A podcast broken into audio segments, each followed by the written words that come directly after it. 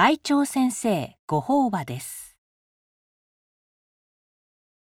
会長法話。慈悲の心で。ニンニク2二羽の日光。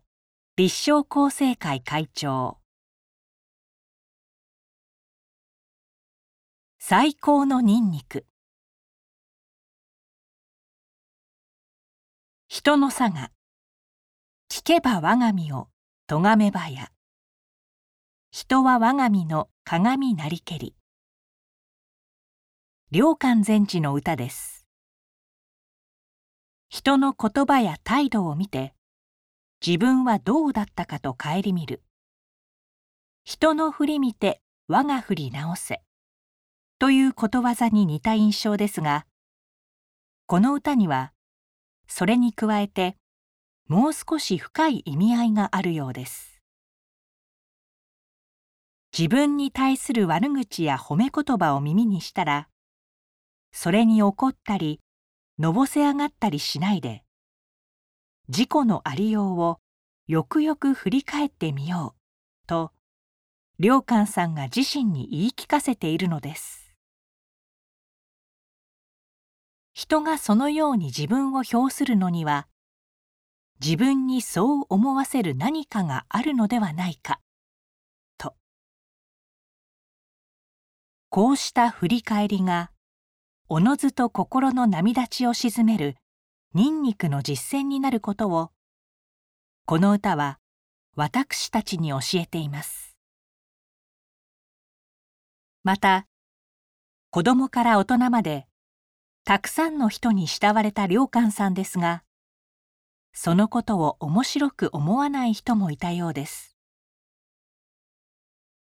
ある日のこと常々良寛さんを妬ましく思っていた一人の僧が泥だらけの酩酊状態で禅師を訪ねてくるや自らの帯でいきなり良寛さんを叩き始めたそうです。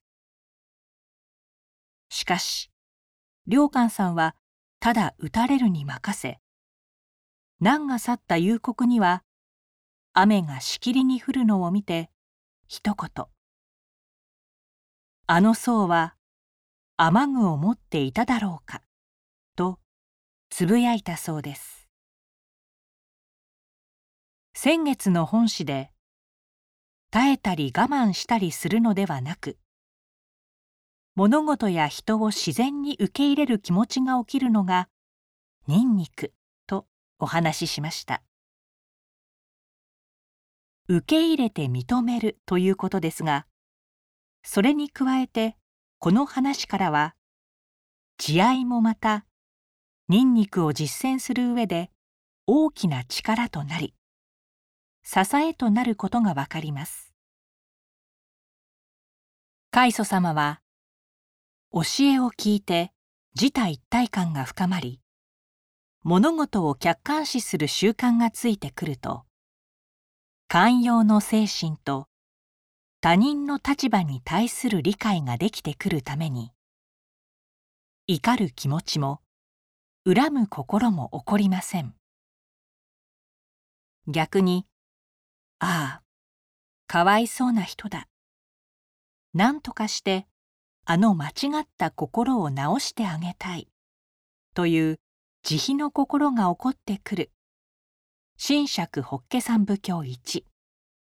と言われこれを最高のニンニクと述べています。心を少し教えに向けて。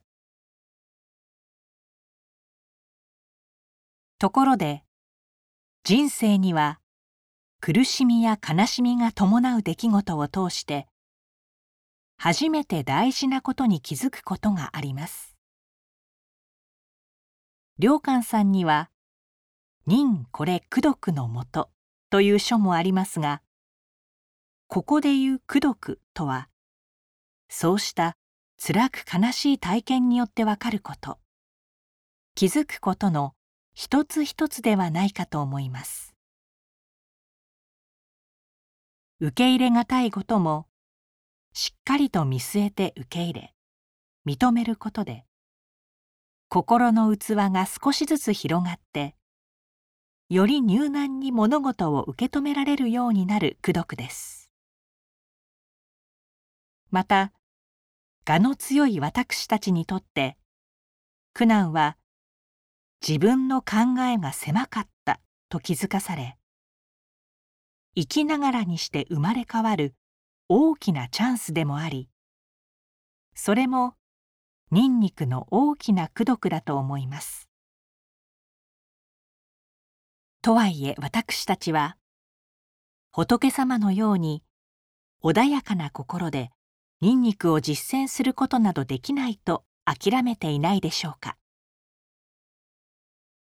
ただ良寛さんの自責を見ると過去にとらわれないとか遊び一つにも無心で取り組むとか人の助言を素直に聞くとかすべては自分と受け止めて自己を振り返るなどその時その場でほんの少し心を仏の教えに向けるだけで法華経で如来の衣と表現される乳和ニンニクの心を身につけることができる気がします。